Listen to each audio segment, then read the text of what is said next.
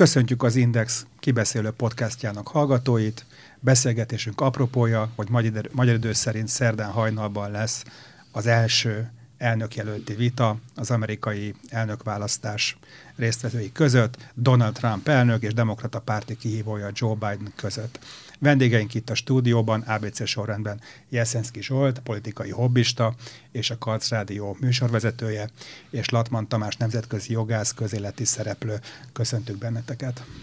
Üdvözlöm én is a hallgatókat. Miért pont a Karc FM-et emeltet ki egyébként? Mert ha már ott tartunk a Pesti tévén, azért, hogy mondjam, prominensebben jelenek meg mostanában. A formális válasz az, hogy ez volt a megbeszélésünk. Ja, ezt, ezt, ezt, ezt mondod, de ha máshogy szeretnéd, akkor máshogy Minden, fogunk apostrofálni.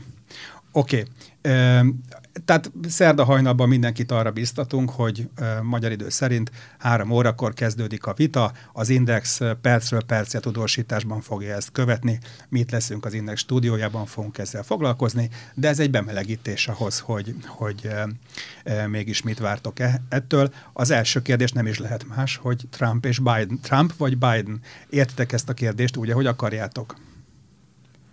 Zsolt. Kezdjem? Kezdjen.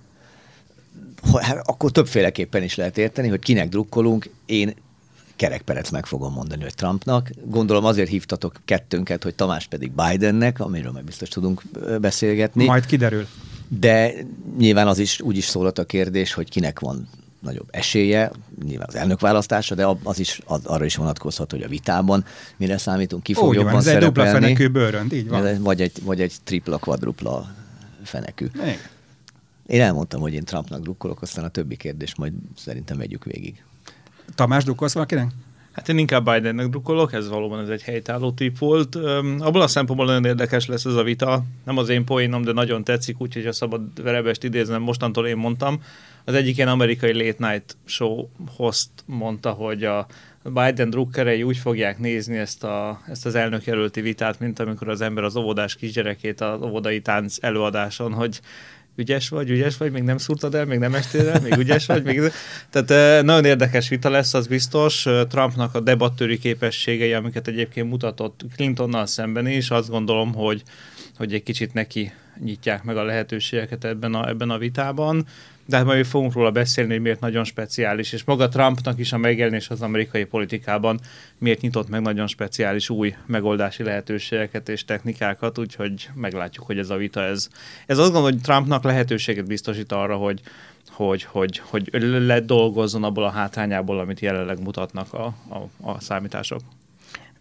Ebből egyre úgy látom, hogy Zsolt jobban hisz Trumpban, mint, mint Tamás Bidenben hadd tegyem fel azt a kérdést, könnyebb dolga lesz a Trumpnak Bidennel, mint 2016-ban Hillary Clintonnal volt. Akár a vitákban, akár a, az elnökválasztáson szerintetek? Hát a józan ész alapján Abszolút. Tehát nem, hogy könnyebb dolga, hanem, hanem gyakorlatilag érthetetlen, hogy, hogy miért is gondolja bárki, hogy Bidennek bármi esélye lenne. Ezzel szemben valóban a, a közvéleménykutatások, ha nem is meggyőző, de, de Biden előnyét mutatják. Azért ezt én egy, ahogy angolul mondják, ugye egy csipetnyi sóval kezelném ezt, ezeket a kutatásokat, mert, mert olyan pollok is kijöttek, hogy a, a republikánus szavazóknak a 72%-a nem meri elárulni nyíltan mások előtt vállalni a véleményét, mert hogy fél tart a különböző retorzióktól. Munkahely, meg általában ugye a mostani az úgynevezett woke map, tehát a, a szellemileg felvilágosult csőcserék, amelyik hol az utcán randalírozik, hol, hol egyéb helyeken szó, tettekben vagy verbálisan meglincselni azokat, akik nem értenek vele egyet. Ezektől egész egyszerűen félnek az emberek. Tehát, tehát Trump arra számít, vagy általában az egész republikánus oldal arra számít, hogy van egy nagyon jelentős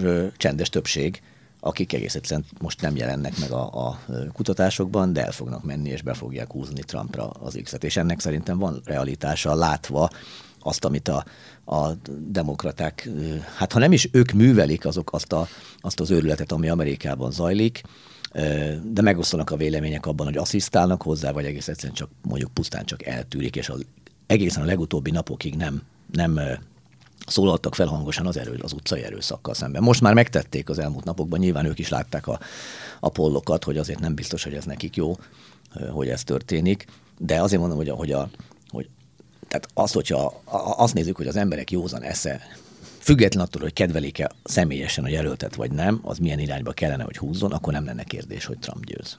Tamás? Én azt gondolom, hogy alapvetően um, Trumpnak most jóval nehezebb dolga van, mint Clintonnal szemben. Ennek van egy nagyon egyszerű oka. Már nincs meg Trump esetében az a meglepetés faktor, ami 16-ban megvolt, amire a demokraták akkor láthatóan nem voltak jól felkészülve. Na most, ha a demokrata kampánystratégák megcsinálják a házi feladatukat, és hát saját érdekükben hogy megcsinálták, akkor ez a fajta meglepetés faktor már jóval gyengébb lesz, föl tudják rá készíteni a vitapartnert, ugyanakkor itt vannak olyanok pici aggájaim, hogy azért mindannyian emlékszünk, aki figyeltük annak idején, azért Bidennek a, a politikai vita teljesítménye már annak idején Sarah Palin szemben sem volt különösebben meggyőző. Tehát Sarah Palin kapcsolatban... Pedig az jó régen volt. Igen, már. tehát ugye John, John McCain alelnök jelöltjéről beszélünk, aki úgy legendásan felkészületlen volt, debattőri képességekkel sem sokkal rendelkezett, ehhez képest nagyon ügyesen föl tudták őt arra hozni, hogy X-re kihozta azt a vitát, miközben mindenki arra számított, hogy Joe Biden ott majd őt le fogja hengerelni. Tehát Bidennek alapvetően a vita képességei sem feltétlenül jók. Én muszáj megegyezni, hogy én nagyon-nagyon régóta Biden politikai pályafutását követem, és minden egyes demokrata előválasztáson, amikor ő indult elnökként, akkor én nagyon drukkoltam neki, és van egy-két debattőri zsenialitása, ami, ami nagyon ügyesen behúzta az én támogatásomat, ami mindig nagyon kevés volt, mert az én támogatásom egy dolog. Um, nem biztos, hogy ez, ez általában elég lesz. És most ebből a szempontból vagyok egy kicsit, um, ahogy is mondjam, aggódom miatta. Egyrészt életkori, másrészt egyéb okok miatt most már nem az a, nem az a, nem az a kicsit sziporkázóbb emberke, mint régebben volt.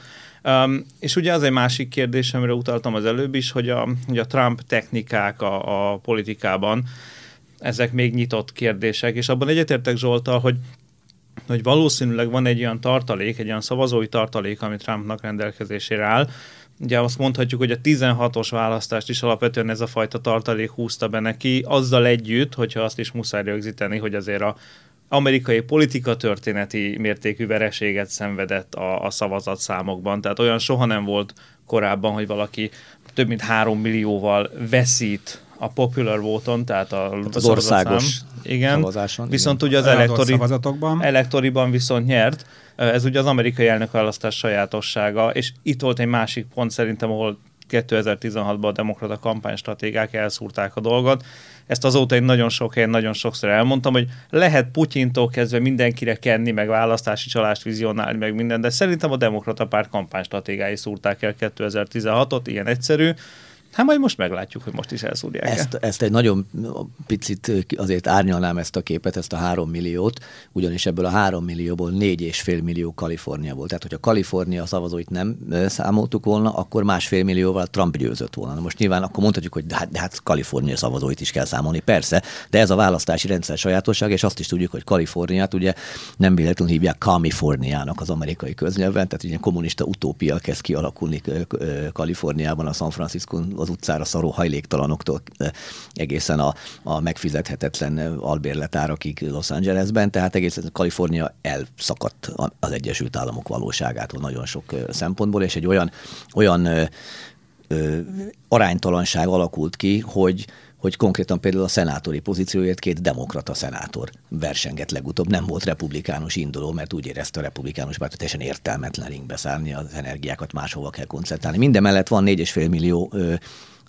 talán 6,5 millió, nem is tudom pontosan, republikánus szavazó Kaliforniában, tehát azért a, vannak ők bőven, és szarul is érzik magukat, hogy hogy kicsit el vannak, el, el vannak anyátlanodva ebben hát a, a republikánus szavazók egy jelentős része Trump miatt is nagyon szarul érzi magát nagyon régóta. Tehát itt az érdemes rögzíteni. Hát már nem. Tehát a, hát most a, már azért, mert ő a jelölt. Az, az úgynevezett már... rhino ugye a Republican uh-huh. in name only, tehát csak nevében republikánusok, akik mindenféle kompromisszumra, vagy ennél erősebb szavakat is lehet használni, hajlandóak a, a demokrata párti establishment irányába. Ezek egyre kevesebben vannak, és valójában ők marginalizálódnak. Tehát azt gondolták talán még négy évvel ezelőtt is, hogy hát majd Trump marginalizálódni fog, és a párt egész egyszerűen kilöki magából. Ez egyáltalán nem történt meg, sőt mellé álltak olyan prominens szenátorok, mint Lindsey Graham, tehát akik, akik nem azt mondom, hogy, hogy markánsan ellene voltak, tehát nem Mitt Romney kategória, de, de azért voltak fenntartásaik. Hát Me, be, beállt mögé hát a republikánus személyes jó barátja volt John McCainnek, akiről tudjuk, hogy nagyon utálta Trumpot, tehát ebben igazad Igen. van.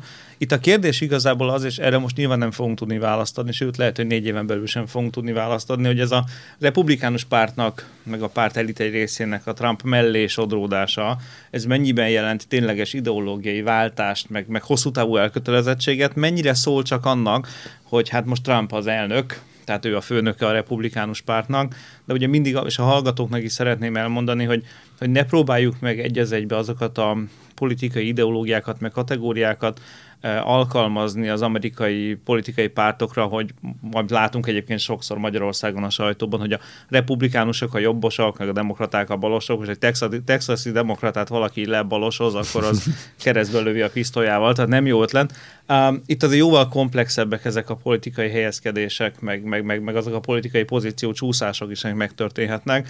Ugye nagyon jó volt a példa, amit mondtál a két demokrata jelöltről, hát azt is érdemes példaként mondani, hogy amikor átment az Obama féle egészségügyi csomag, volt olyan állam, ami tradicionálisan demokratákat választ a szenátusba, de úgy felháborodtak a helyiek az egészségügyi reformcsomag miatt. Mi az, hogy a szövetségi kormány el akarja venni az egészségügyet tőlünk, ez a miénk, hogy nem tudom, 30 valahány év után először republikánus szenátorokat választottak. Szóval az amerikai politikában eh, nem annyira ezek az ideológiai vonalak fontosak, hanem, a, hanem az issue a, a témák, és például 2016-ban Trump azzal tudott, tudta meglepni még, még, a, még, a, még a republikánus előválasztás többi résztvevőjét is, és amiért nekem személy szerint egyébként kifejezetten szimpatikus volt az elején, mert az elején a republikánus előválasztás során ő volt az egyetlen, aki, aki, aki egyértelműen és határozottan állást foglalt olyan gazdaságpolitikai elképzelések mellett, amikről én mondjuk kölyökként a 80-as évek elején Liájákokkától olvastam, ez a fajta, ez a fajta protekcionista, de belül azért liberális gazdaságpolitika, leszöfer gazdaságpolitika a határokon belül,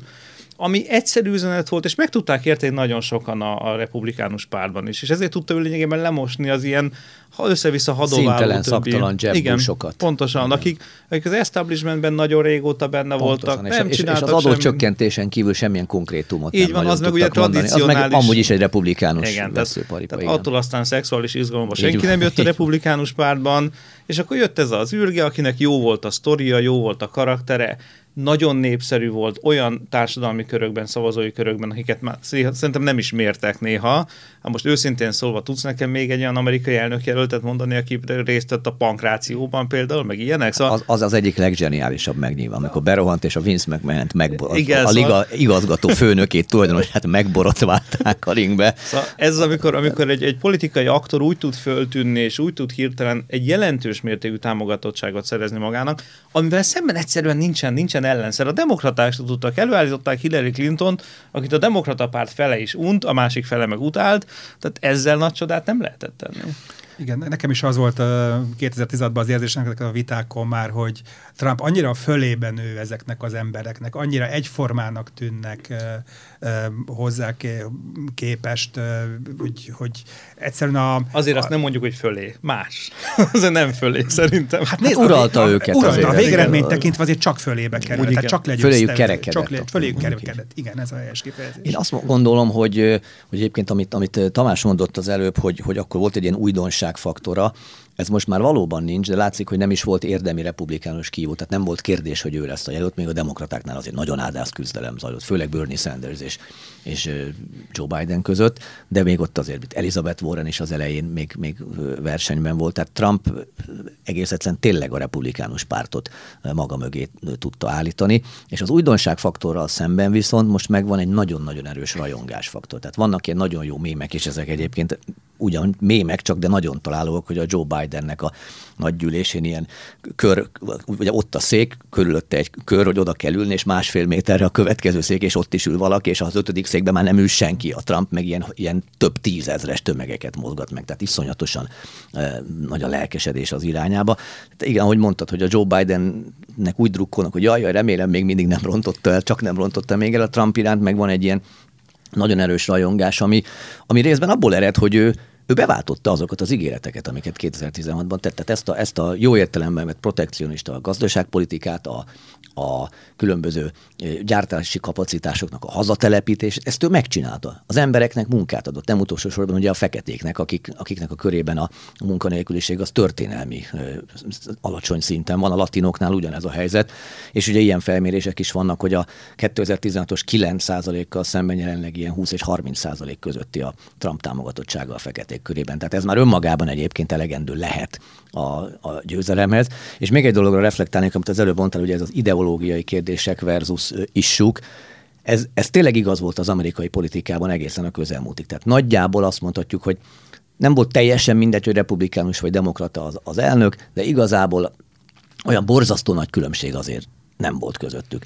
Ez mostanra megváltozott. Tehát a, a demokrata párt az oly mértékben balra tolódott, és annyira ideológiai, ideológia által vezérelt pártá vált, és annyira nem az issúk számítanak, nem a konkrétumok, nem a gazdaság, nem a munkanélküliség, hanem ilyen, hát hol zavaros, hol, hol agresszív, politikailag korrekt elgondolások, hogy ez rengeteg embert taszít, én azt gondolom. Tehát nem, amikor a rasszizmust felnagyítják, felturbózzák, valótlan állításokat tesznek, és erre hivatkozva lángra lobbantják a fél országot, azért az nagyon sok tradicionálisan demokrata szavazó számára is azt mutatja, hogy nem biztos, hogy én bele akarok menni ebbe az utcába. Igen, de a rasszizmus is egy issue. Tehát ez nem feltétlenül ideológia. Azt, mert, mert a republikánusoknál is az a mondás, alapvetően a rasszizmus az, az kuka. E, és én pont azt érzem egy kicsit, hogy a rasszizmus politikai homloktérbe emelése a demokraták esetében is egy ilyen kényszer. Tehát igazodnak hozzá, mert ott van az asztalon, oh, bocsánat, ott van, ott, van, ott van az utcán a téma. És amire utaltál az előbb, hogy, hogy láthatóan a demokraták párt sem egyértelmű, hogy hogy tudja magát meghatározni. Ugye, amire utaltam, Texasban a demokrata párt nem mehet bele ebbe az isjúba így ebben a formában, Viszont utaltál valamire, amit, amit azt mondtad, hogy áldáz harcolt a demokrata elnök jelölt. Én, nem, én megmondom őszintén, nem éreztem kifejezetten áldáznak. Sőt, én pont azt éreztem, Bernie Sanders, oké, okay, ő amióta van, ő azóta áldázul harcol mindig, mert igen, ő minden, mindig, mindig, igen, igen, igen. De igazából azt nem éreztem a demokrata párton belül, hogy most olyan baromira törekedtek volna a párt 40-es, 50-es csillogó szemű potent, potentátjai, hogy ők elnökjelöltek legyenek. Um, és ez azért fura, mert azért általában lett volna tér nekik, hogy mozogjanak, viszont én pont azt éreztem, és itt simán lehet, hogy tévedek, de pont azért futott be igazából viszonylag komoly harc nélkül Biden, mert mindenki inkább félreállt az útjában. Mm. Mert hogyha te mondjuk 50 éves potenciális demokrata párti elnökjelöltként veszítesz Trumpal szemben, akkor, az, akkor többet nem nagyon lesz. Akkor véged esélyed. van a demokrata párban. Nem az a baj, hogy elnökjelölt voltál és elbuktál, mert olyan van. Az a baj, hogy te elnökjelölt voltál, és Donald Trumpal szembe buktál el, ami viszont kinyírja őket a demokrata politizálásban, tehát komolyan vehető ember soha nem leszel többet. Tehát én pont inkább azt éreztem, hogy, hogy Bidennek egy kicsit jó, voltak, mondom, Bernie Sanders harcol, ahogy, ahogy ő szokott, mert ő neki ez, a, ez az isjúja, um, de igazából mindenki úgy volt vele, hogy vigye el az öreg ezt a harcot. És ugye Bidennek a, a politikai sztoriából is ez hozzátartozik, hogy, hogy ő azért vállalja ezt be, mert ő ezzel tartozik az amerikaiaknak, mert ő 16-ban nem indult. És senki nem haragszik, hogy nem indult, ott volt ugye a fiának a halála, stb. stb. De ő ezt úgy tudja eladni, és az az ő sztoriának egy fontos eleme, hogy ő most a tartozását rója le a demokraták és a nem demokrata párt, hanem a demokrata amerikaiak irányába, hogy ő most azt a kuplerájt, ami keletkezett, mert ő akkor nem tette oda magát, ezt ő most elpucolja. És ehhez a sztorihoz fér, hozzá, fér bele az is, amit egyébként korábban nem sűrűn láttunk, hogy azt mondja valaki, hogy ő garantáltan csak egy terminusra akar menni. Ami, ami, ami nem jellemző egyébként. Hát ezt meglátjuk majd. Térjünk egy kicsit vissza a témákra, az isukra, amiket említettetek és kezdtetek is felhozni.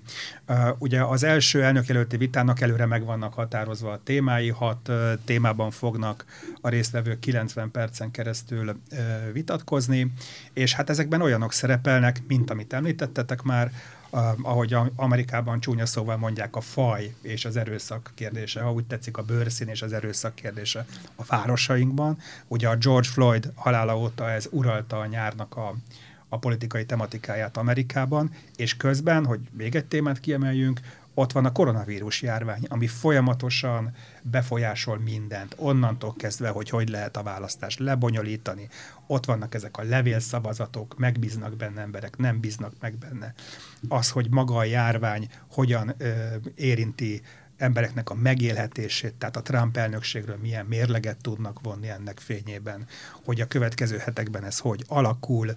Ugye csak jelen állás szerint több mint 200 ezer ember meghalt Amerikában a koronavírus szövődményeiben, és több mint 7 millióan fertőzöttek meg. Mit gondoltok ezekről a témákról? Mennyire lényegesek? Hát nyilván elkerülhetetlen, tehát a koronavírus az most világszerte mindenkit érint, a magánemberként is mindenki ezzel szembesül. Ugye ez is olyan, hogy, hogy érdemes a számok mögé nézni, egy kicsit abból a 200 ezer emberből én nem vagyok jó ezekben a pontos statisztikákban, hogy mennyi volt New Yorkban, de hogy nagyjából annyi, mint az összes többiben együtt. New York államban, amely államnak demokrata a kormányzója. Ezzel szemben mondjuk Floridában, ahol ugye Ron DeSantis republikánus kormányzó, ott töredéke volt a New Yorki eseteknek, miközben a, a lélekszám az nagyjából hasonló, hát, sőt, még Floridában volt az ugye, hogy, hogy amikor már elkezdődtek a, a nagyon erős korlátozások, ugye a lockdown, akkor Floridában még a tengerparton, ott a beachen hatalmas partikat rendeztek, tehát mindenki attól félt, hogy itt Floridában el fog szabadulni, és óriási bajok lesznek. Ehhez képest New York, ha világszinten nézzük, akkor lakosság arányosan New York államban volt a legsúlyosabb a fertőzöttség, ahol ugye Cuomo demokrata kormányzó van hatalmon, és egyébként az is fontos, hogy, hogy Amerikában ugye a szövetségi államoknak a, a hatásköre az, az nagyon erős, tehát mindenféle akár szociális, akár gazdasági kérdésekben ők döntenek, ők, ők a meghatározóak, tehát egy csomó mindent nem lehet egészetlen az elnök számlájára írni. Persze az ellenfelei megpróbálják, ő meg nyilván a demokrata kormányzókra tolja, tehát ez egy politikai, hogy mondjam, politika természetéből adódik. Igen, tehát Trump maga is el, ugye ellentmondásos volt ebben, nem támogatta a maszkviselést, bagatelizálni próbálta, hogy ez mennyire súlyos dolog, aztán később azt mondta a Babelbernek, hogy hogy azért próbálta bagatelizni, mert nem akart pánikot kelteni. Tehát ebből, pont ebből a szempontból a felmérések szerint nincsenek túl jó véleménye róla az emberek. Hát ezzel szemben ugye a, a ottani úgymond tiszti főorvos, ugye Anthony Fauci ugyanilyen ellentmondásokba keveredett, tehát ő is az egyik héten ezt mondta, a másik héten a szöges ellenkezőjét. Én szerintem, és ezzel most nem, nem Trump ellentmondásait akarom védeni vagy bagatelizálni, mert nyilván ő hajlamos ezekre, hogy nagyot mond egyik irányba, aztán nagyot mond a másik irányba, de szerintem a világon ember nincs, aki a koronavírussal kapcsolatban olyan határozott kijelentést merne tenni, amit esetleg egy hét múlva az élet nem cáfol meg, vagy ő maga nem cáfol meg. Igen, ez egy nagyon érdekes kérdés lesz, hogy a politikusok vitáiba mennyire szerencsés behozni ilyen kvázi szakpolitikai kérdéseket. Um, mert ez, ez, ez nagyon-nagyon-nagyon-nagyon csúnyán vissza tud ütni, ahogy láttuk. Tehát éppen ezért mindenki egy kicsit ettől óvatos, tehát a szakpolitikai kérdések úgy jönnek be a politikai kommunikációba, amik abból ilyen amíg abból ilyen ütőkártyákat lehet kijátszani. Aztán utána, utána nagyon vitába be senki nem megy bele egyébként. Um, nyilván itt is most nagyon hosszasan lehetne arról vitatkozni, hogy Miami környékén, vagy, vagy egész Floridában a népsűrűség viszont sokkal gyengébb, mint, mint New Yorkban, tehát akkor természetes, hogy másképpen terjed a vírus, és akkor mi is marha jól itt bele tudnánk menni ilyen virológiai szakmai vitába úgy csinálna, mintha értenénk hozzá. Ezt mi még meg is tehetjük, de mondjuk egy amerikai elnökjelölti vitán azért ők se vállalják be. Szóval ezek a témák mind arra valók, szerintem, és ez alapvetően mind a két jelöltnek a kampánystratégiáját segíteni fogja és szolgálja, mindenki fölmondhassa a kötelezőt a fölhozott témákban. Tehát én igazából még nagy vitákra sem számítok, megmondom őszintén. Mindenki azt a biztonsági dolgot fogja mondani, és azért, mert egyébként magának a hivatalban lévő elnöknek jellemzően egyébként az a szerencsésebb stratégia, hogyha egy kicsit defenzívában van, és mivel egy sokkal passzívabb, és a tanácsadói által is valószínűleg egy, egy nem, egy, nem egy támadó, támadásra kondicionált vitapartnere van, ezért simán lehet, hogy olyan marha unalmas lesz ez a vita, mint a fene. Mindenki föl fogja mondani a kötelezőt, senki nem fog rámenni nagyon a másikra, mert igazából mind a két fél egy defenzív stratégiában van. Ugye Biden nem szeretné nagyon elszúrni, Trump pedig hivatalba lévő elnökként minek ugráljon. Egyetértesz ezzel, Zsolt, hogy unalmas lehet a vita? Azt azért Trump esetében én ezt a szót nehezen tudom elképzelni, hogy bármi is unalmas legyen vele kapcsolatban, de az, az valóban könnyen lehet, hogy mindketten az első vitában legalábbis a, az úgynevezett core base-hez, tehát az, elkötelezett szavazóikhoz fognak szólni, őket kell megerősíteni abban, hogy igen, én vagyok a jelölted, jó helyen vagyok, én vagyok a jó jelölt, gyertek velem, és talán a második vitától kezdve várhatóak erőteljesebb konfrontációk, de azért az, hogy az, hogy Trump már rögtön az elején, vagy rögtön az elsőben nem mondana egy-két ilyen bombót, azt, azt kizártnak tartom. Igen, bocsánat, kicsit korrigálni kell magam, amikor azt mondtam, hogy unalmas, akkor én ezt egy kicsit ilyen szakpolitikai szempontból unalmasnak, Látványos móka az lehet, hogy lesz, mert Trump ebben ugye már azt megbeszéltük, hogy ebben amúgy is erős, és nyilván be van készítve a egy-két dolog nála a hát csőbe, a, vagy a tárba. Ha meg nincs bekészítve, akkor is csinál egyet magának, tehát ezzel nincs probléma. A kérdés tényleg az lesz, hogy, hogy ez mennyire fog pozitív hatással lecsapódni mondjuk a bizonytalan szavazóknál. Mert ugye az a probléma, hogy megint 16-ban ezek a dolgok Trumpnak egyrészt ültek, amik így random történtek, ami meg nem random történt, és, és mondjuk a demokratákat kiborította, például a Grab them by the pussy kihang, ki, kiszivárgott hangfelvétel. Nem fordítjuk le magyarra. Jó, nem. De a lényeg az, hogy ezek, amik normális körülmények között egy jelöltet gyengítettek volna, ezek Trumpot kifejezetten erősítették. És én akkor mondtam sok helyen, hogy, hogy az elnök esetében, az amerikai elnök esetében a golyóállóság az egy kifejezetten fontos dolog, és Trumpnak a legnagyobb ereje, hogy iszonyatosan golyóálló volt.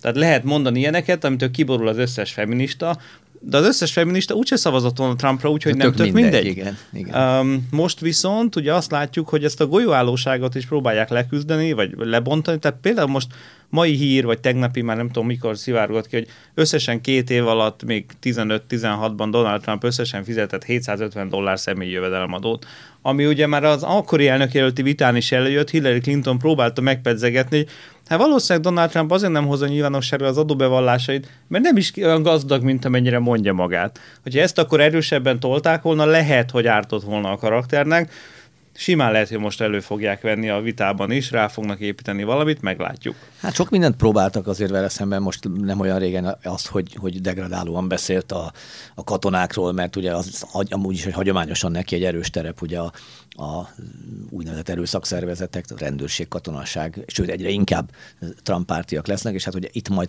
esetleg ide bevinni egy ütést, ez sem sikerült, tehát láthatóan. Hát nem még nem, de hát viszonylag friss a sztori, meg ezt azt hiszem, hogy ezt már csak a választási eredményekben fogjuk ténylegesen látni. Szóval nem tudom, lehet, meglátjuk. Hát azért olyan még nem volt, hogy a New Yorki rendőrség egyértelműen állást foglaljon egy elnökjelölt mellett, tehát ez az egy erős fegyvertény. Igen, igen. Hát meglátjuk. Mi a véleményetek a, arról a választási témáról, amit úgy fogalmaztak meg, hogy a választás integritása, ugye ez a levélszavazáshoz kötődő dolog, tehát az, hogy a koronavírus járvány miatt vállalhatóan sokkal többen akár 60-80 millió ember levélben szavazhat. Ezzel kapcsolatban rengeteg kétség ébredett, ugye a posta, az amerikai posta szolgáltatással kapcsolatban is kétségek merültek fel.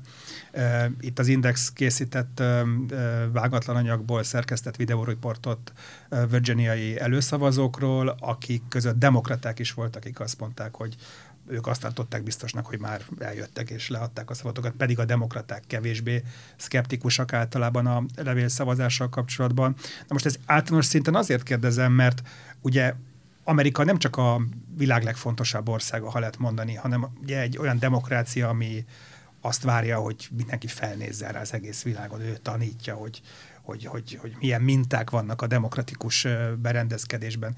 És akkor az egyik legelembibb kérdésben ilyen szintű viták folynak, hogy az elnök azt mondja állandóan, hogy, hogy ez egy csalás lesz, ez a demokraták csalni fognak, hogy, hogy nem ismeri esetleg azt el, hogyha őt hozzák ki vesztesnek, akkor, akkor szépen felhívja Joe Biden a választás éjszakán, és gratulál neki nem, nem, nem gondolom, hogy egy ilyen dologra számítottunk volna, akár még csak négy évvel ezelőtt is. Hát a demokraták meg azt mondják, hogy hogy Putyin meg beavatkozik a választásba. Szóval igen, ez, ez megint egy olyan téma, ami mind a két jelöltnek jó. Mind a kettő tudja mondani azt, amit ő mond. Tehát uh, Trump tolja ezt a levélszavazatokat el lehet csalni, bocsánat a kifejezésén marhaságot, és ezt még lehet még el is hiszi egyébként, a rajongóinak, meg a támogatóinak nagyon nagy része el is hiszi, hogy ez lehetséges, miközben egyébként azért ott is ugyanúgy, ahogy a, mondjuk a magyarországi levélszavazatok esetében megvannak a különböző garanciák, meg módszerek, meg egyebek, hogy ez ne történjen Csak ott meg. találtak most konkrétan levélszavazatokat, amik, amiket nem dolgoztak fel. Konkrétan, és igen. Történetesen pont ugye katonai szavazatokat, és ott tudjuk, hogy a republikánusok vállalaton esélyesebbek. Tehát ott azért van, vannak jelek arra nézve, hogy hogy ebben tényleg lehetnek anomáliák. Szerintem azért annak nagyobb realitása van, hogy a levélszavazatokat el lehet csalni, mint hogy Putyin beavatkozik az amerikai választásba. Tehát lehet, hogy egyik sztori sem teljesen kerek, de azért az oválishoz legalább az egyik hasonlít, a másik az teljes nonsens. Na most, hogyha vannak ilyenek, ezeket azért lehet, hogy is mondjam, tehát vannak ilyen történetek, hogy ezek mennyire igazak, vagy valósak, ott azért már csúszunk abba az irányba, hogy nem minden esetben biztos, hogy ezt el kell hinni. A lényeg az, hogy szerintem azért vannak garanciák, amikkel az, hogy itt módszeres, nagymértékű csalás legyen elkövetve, azért kizárható. Uh, hibák mindenhol vannak, azért ez nem Belarus, ahol, mit tudom én, a szavazatszámláló bizottság tagja az ablakon menekül a szavazó cédulákkal, tehát nem erről van szó. Ez azért nem véletlen, hogy, hogy, hogy Trump témái, témái, témái között ez nagyon jelentősen ott van mert azért maradjunk annyiba Trumpnak a, a kommunikációjában, kommunikációja nem mellőzi a konteós elemeket időnként, és ezek nagyon jól működnek annál a szavazókörnél, szavazótábornál, akik, aki az ő népszerűségét adja.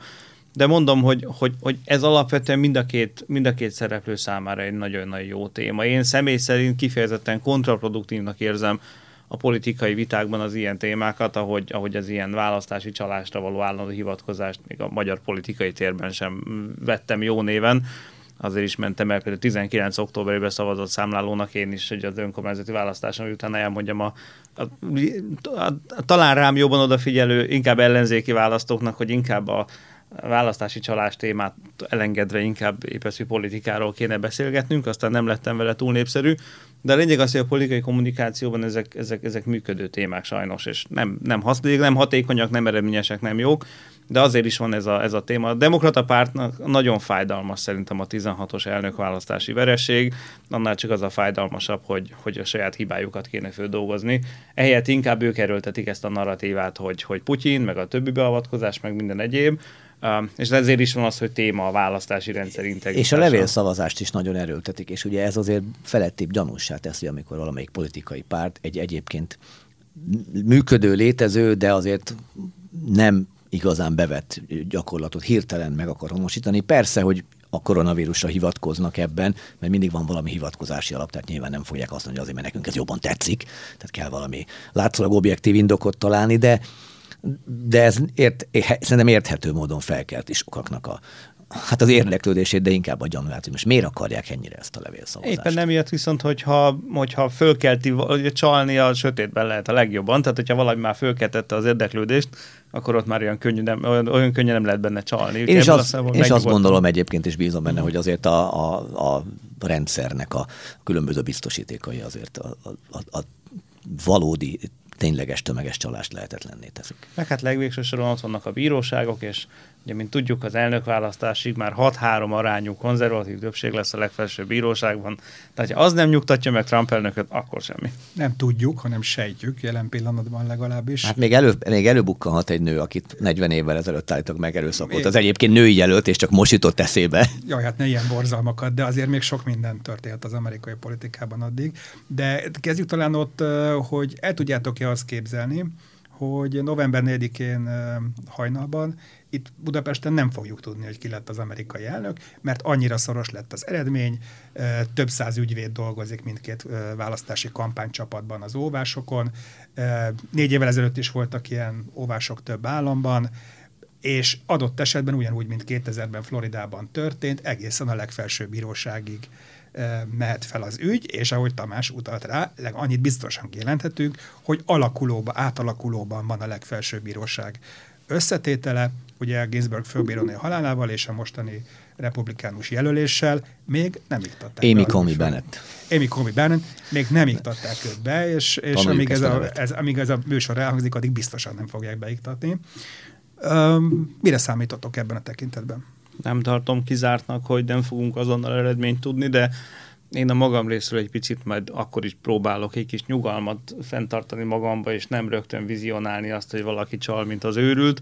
A 2000-es elnökválasztást is emlékszünk rá, ott is azért voltak, hogy is mondjam, feszültségek a dologból, de azért azt tegyük hozzá, hogy azok a feszültségek is érthető okokból nyilván a vesztes irányából jöttek.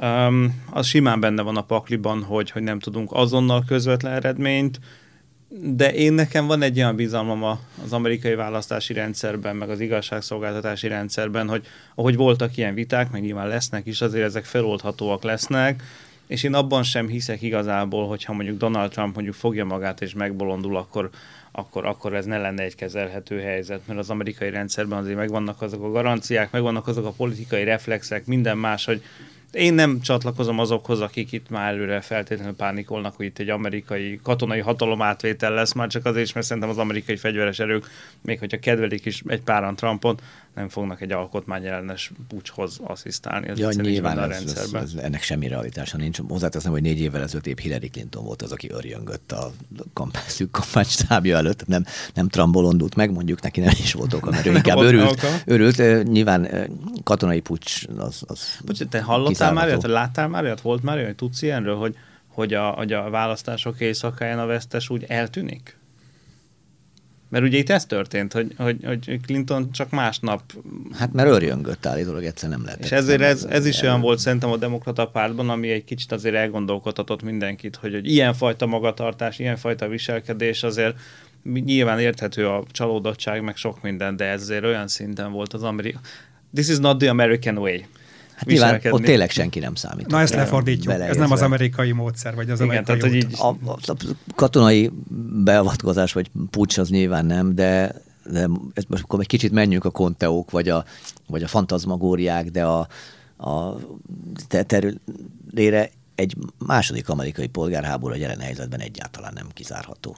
Nyilván meg, remélhetőleg megvannak a rendszernek azok a, a biztosítékai, amik ezt, amik ezt meg tudják akadályozni, de ha ez így megy tovább, és mondjuk itt egy kiélezett elnökválasztás után az egyik jelöltnek a, a hívei nem bírnak magukkal, és ez egyébként mindkét oldalra más-másokból előfordulhat, akkor itt még, itt még komoly összecsapások hát, lehetnek. Fogalmazzunk annyiba, annyiba, bocsánat, annyiban Igen. más a helyzet, hogy ugye az, az az első amerikai polgárháborúban mindkét oldalnak volt hadserege, tehát ott tényleg hadseregek csaptak össze egymáson, itt, itt valóban polgárok feszülnek egymás ellen, Igen, és hogyha a hadsereg beavatkozik, akkor az azért a, a törvény és a rend oldalán fog beavatkozni. Igen, ez egy fontos különbség. Az, az, az, az, az a polgárháború azért történt, mert az Amerikai Egyesült Államok tagállamai közül egy páran kiléptek, létrehoztak egy másik államot, és onnan... Hadsereggel, ez nagyon Hát mert volt hadseregük, persze, hát a, és a lényeg az, hogy ott két állam között zajlott az, amit ma polgárháborúnak hívunk, azért hívjuk ma polgárháborúnak, mert az nyert, aki utána egy államot csinált Igen, belőle. valójában nem polgárháború volt. Tehát igazából igen. nem. Ilyen, ilyesmire azért nem. Hát ilyen,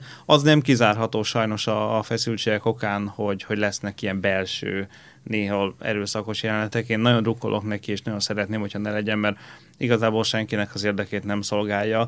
Szerintem követ még négy év Trump elnökség, függetlenül attól, hogy én mit gondolok róla, de úgy gondolom, hogy sokkal kevesebbet tud ártani az Egyesült Államoknak, mint mondjuk egy, egy olyan politikai feszültségek által tényleg olyan e, helyzetek, ahol mondjuk emberek halnának meg, vagy valami hasonló történne. Úgyhogy remélem, hogy erre nem kerül sor. Ahogy arra is, azt is remélem, hogy Trumpnak tehát amikor megkapta ezt a provokatív kérdést most az elmúlt napokban, hogy akkor ő békésen átadja a hatalmat, ez, ez tipikus egy olyan gotcha question az amerikai politikában, amiről nem tud jól válaszolni az elnök, meg akárki, aki megkapja ezt a kérdést. Mert hogyha azt mondja, hogy nem, amit nyilván nem akar mondani, mert akkor az hogy néz ki, akkor az a baj, hogyha meg azt mondja, hogy igen, akkor meg az lesz másnap a headlineban, hogy ó, már előre beismerte a vereségét. Hát ez, hogy az amerikai mondja, majd az ügyvédem megmondja. Hogy Zsolt azt hiszem, hogy a, azzal a mondatta, hogy akár egy második polgárháború is kisülhet ebből, egy következő podcast műsornak a témáját is Ez volt a célom. felkonferálta. Nagyon ügyesen csináltad, látszok, egy gyakorlott rádiós szerkesztő és műsorvezető vagy. Köszönjük szépen a hallgatóknak a figyelmet, Jeszenszki Zsoltnak és Latman Tamásnak a véleményüket, hogy elmondták az Index olvasóit arra biztatjuk, hogy ne csak ezt a podcastot hallgassák meg, hanem szerda hajnalban a percről perce vitát is kövessék a, az internetes oldalunkon Donald Trump és Joe Biden között. Utána elemzői kommentárokkal is jelentkezünk, majd ezt a vitát Szőcs László moderálta, az Index újságírója, és a podcast készítésében közreműködött Szalai Szabolcs, szintén az Index újságírója. Köszönjük a figyelmet!